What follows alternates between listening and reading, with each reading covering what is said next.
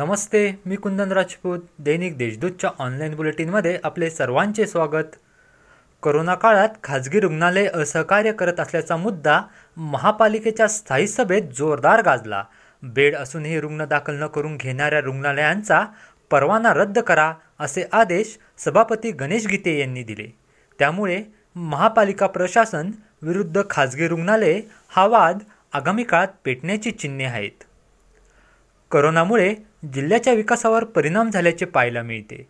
जिल्हा नियोजन समितीच्या बैठकीत चालू आर्थिक वर्षासाठी आठशे बत्तीस कोटी रुपयांचे बजेट निश्चित करण्यात आले होते. मात्र आत्तापर्यंत जिल्ह्यास एकशे एकोणतीस कोटी रुपयेच प्राप्त झाले आहे.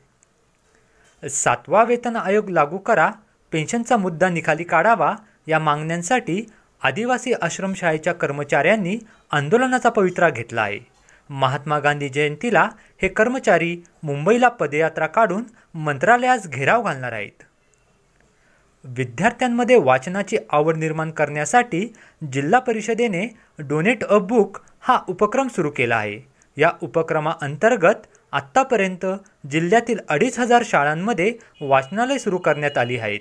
वाचनालयासाठी एक्केचाळीस हजार पुस्तकं दान स्वरूपात प्राप्त झाली आहेत. वरुण राजाने शुक्रवारी सायंकाळी शहर परिसरात जोरदार हजेरी लावत दानाफान केली. अवघ्या अर्ध्या तासात आठ मिलीमीटर इतका पाऊस झाला. दुकानदार व व्यावसायिकांची तारांबळ उडाली.